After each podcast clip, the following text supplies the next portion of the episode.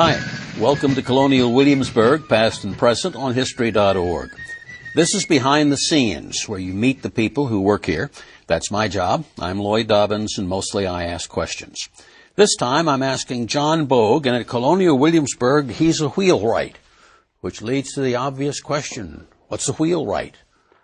Wheelwright builds wheels and vehicles, work vehicles, uh, things like ox carts and wheelbarrows and wagons and things like that. Okay. I am now a typical guest, and I'm going to ask the question How hard is it to build a wheel? Well, we do get that question pretty often. I figured. And uh, our our answer is usually dependent on who's answering it. If it's an apprentice, it's really hard, particularly a, a beginning apprentice. Uh, after 22 years of doing it, it's pretty easy, to be honest. You follow the rules, you do the work right, and the wheel comes out round. Mm. 22 years you've been yeah. building. What you you must have started as an apprentice. Yeah. Uh, how hard was it for you 22 years ago? I was the king of self doubt. Um, it. I think I worked hard every day of a six year apprenticeship.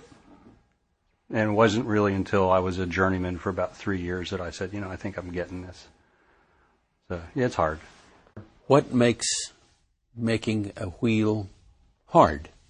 I mean, what's what's the part that really, when you were an apprentice kid, you looked at it and you said, "Oh my God, I don't want to do that today."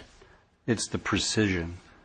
Um, you have to be incredibly precise with certain parts of the work, but primarily the the mortises or the slots in the hub where the spokes go in. If they're not done correctly, the whole thing is ruined. So you're dealing with a rare piece of wood for the hub, a piece of American elm that is getting harder and harder every year to get. And if you mess up one little bit, it could ruin the whole wheel. And then you build it, and then you shrink a big iron tire around it. So you have this stress of compressing all your work with an, an incredible amount of force with a tire. It, it, uh, at the beginning, it was some sleepless nights before you put a tire on a wheel. Would it break? Yeah, if you're going to compress an iron tire around a wooden wheel, if you get it too tight, that's not going to work. Right. And, you know, the master of a shop in my experience and, and how I teach today, allows apprentices to make certain mistakes because they learn better when you make mistakes. But on certain areas, you don't want them to make mistakes. Yeah, don't make a mistake here. Right, yes. right. So, you know, they'll say, well, I'd like to take three quarters of an inch out of that tire compared to the wooden wheel. And you go, well, you want to think through that one again. And then that makes their life a little bit more stressful. And then you have to sit down and talk to them about why you want to do it one way or another way. It's, it, it can be challenging. You said American elm is getting more and more difficult to find. Right. Certain projects need bigger logs, certain projects need smaller logs, so you have to dole out your logs and get them cut to the right sizes in order to keep working down the road. Uh, we have to allow wood like oak to dry a year for every inch of thickness of the sawn material. So if you have a five inch thick piece, you've put that wood away for five years before you can use it. So you have to plan way ahead on what your projects will be. Why American elm for a wheel? Elm has, has a twisted grain structure that doesn't split very easily. So if you turn a hub, the center part of the wheel out of it, and cut the mortises there for the spokes to be fitted in, and you drive those spokes in with a sledgehammer, it won't break the hub. You can imagine how upset you'd be if the first spoke you drove into a, a non elm hub and it would pop in half and you'd have to start over again. You're working with round and straight right. and hubs and wheels. What tools do you use? What when you walk in the shop in the morning, what do you pick up? Oh, it depends on what I'm working on that day, of course. But we work with a variety of wood planes to, to dimension material, but we also use axes and saws and chisels. Um, mortises, the, the rectangular or square holes that you put in the hub and then the outside curve sections have mortises that are cut with augers and then chisels. Um, so we have basically a kit of tools that would be best described as uh, everyday carpenter's tools. Only a few that are specific to our industry. So uh, there's no tool that you could carry through the street, and, and in the 18th century, everybody would point and say, "He's the wheelwright because he's got a wheelwright's whatchamacallit." There are a couple, A couple. but they're big, so you probably wouldn't want to walk down the street with them. okay. What do they do? Um, the the most interesting and most challenging to work with is called a tapered reamer. It, it's the process that comes at the very end of the job, and you core the hub for a, a cast iron bushing, and you just simply have to get it through straight, or else your wheel wobbles along on the axle. Yeah, that would not work very well. So our biggest ones, you require three people to turn it through the hub. So it's it's a it's a day's job that you don't look forward to. So that's that's the three people. Uh, that means a lot of power is needed Yeah. just to get through. Yeah. And as you get older, it gets harder. What attracted you to wheelwrighting, for lack of a better word? Uh, it was, to be honest with you, it was the trade shop apprenticeship that was open. Okay. I think I would have been just as happy in the Cooper shop, for instance, or the house carpenter's yard. Um, what led me into trades work and museum setting is um, the simple fact that my college history professors all told me that you couldn't make a decent living doing what I was hoping to do. I've proved them wrong. Uh, so obviously, you have an interest in history, and you like wood because the three things you mentioned are all wood, Yeah. and it was available. Right. Yeah. It, it it's all come out. You know, it's it, things work out. You know, I was the job came open, and I got accepted.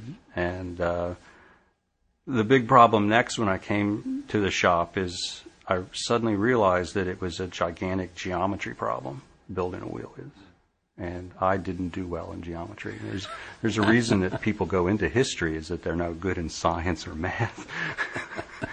but um, I had to I had to redo all my geometry and learn how to deal with the geometry problems that a wheel presents you um, in an 18th century manner, and then it's not too bad. What do you make wheels for? Is it just carriages? Is it farmers' carts? Is it dog sleds? I mean, what? Um, well, first of all, we work we we take care of all the vehicles in town, like the carriages that are giving visitors rides, and that's a big priority. Uh, then all the work vehicles, ox carts, the wagons, the vehicles that honestly are out there to kind of bring life to the street. You know, um, then wheelbarrows, artillery carriages. Then there's the occasional job for other museums. Um, the, we've even done work that didn't involve wheels. Uh, recently, we built a plow for Mount Vernon, and that was really kind of inter- interesting. What, does building wheels and making plows have to do with each other? The I'm only missing some. Yeah, the only thing I can think of is that there was there's an obscure 18th century treatise that was written by a guy who was a wheelwright and plowmaker. So they decided when Mount Vernon wanted us to build one that I was the guy that they were going to tap. Because somebody wrote about it 200 years Yeah. ago. Well, that makes sense. Why not? Yeah, I mean, and you know, here you are building something that we discovered as we were doing the research on it. There wasn't a complete one surviving, so we had to work with what we had available, um, and then look at 18th century patent drawings to figure out what was missing from the surviving ones, and then build something that you've never constructed before so that it could be exhibited as an example of the thing in a museum. So it was fun. Well, I guess after you make it, that's the example. Yeah, I mean, so who, who's going to tell me I'm wrong? Since there are not many wooden plow makers Right. running around making Right. a living. yeah, it was fun.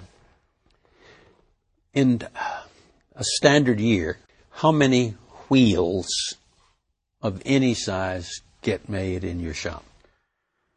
We've averaged it out to about 16.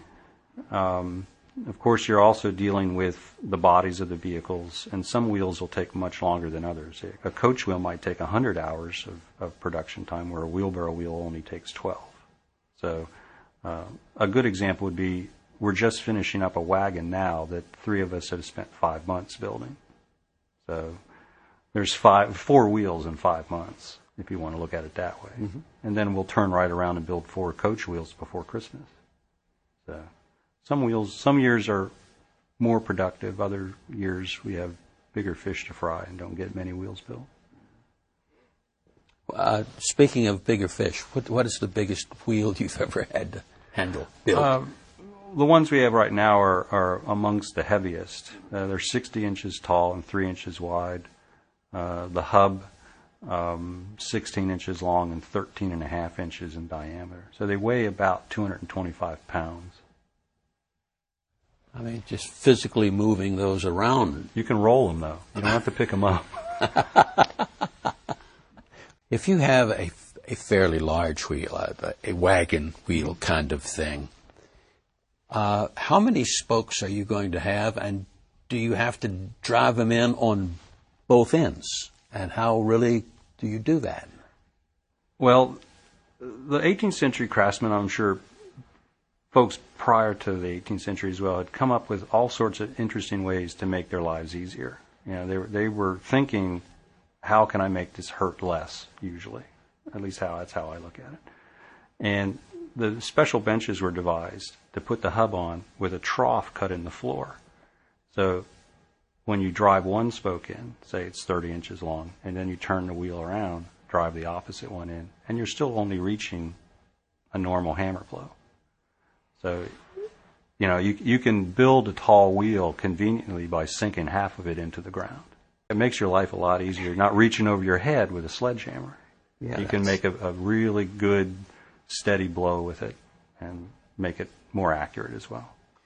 Okay, you were uh, talking earlier about if you if you got to, the, the iron tire on and you try and shrink it too much, you could damage the wheel. How do you get the iron tire on and shrink it enough that it fits solidly? Well, that that's all in regards to measuring the circumference of the wheel and then determining how much shorter to make the iron tire. And part of it is strictly measuring the gaps where they occur between the wooden curve sections on the perimeter of the wheel. Other other parts of it is really and some of my compatriots will say, well, it's nothing of it is art or nothing of it is kind of guessing. But you have to figure out how much the wood will squeeze. And that's just dealing with the wood over time. Some of it just takes that, you know, knowledge of experience to figure out. Every now and then you make a mistake. Hopefully it's not on something really important. But it, it can when when you see somebody's eyes get bigger and bigger as a tire is contracting and it's making all sorts of noises, then you know that maybe we took a hair too much out of this one. That's Colonial Williamsburg, past and present this time. Check history.org often. We'll post more for you to download and hear.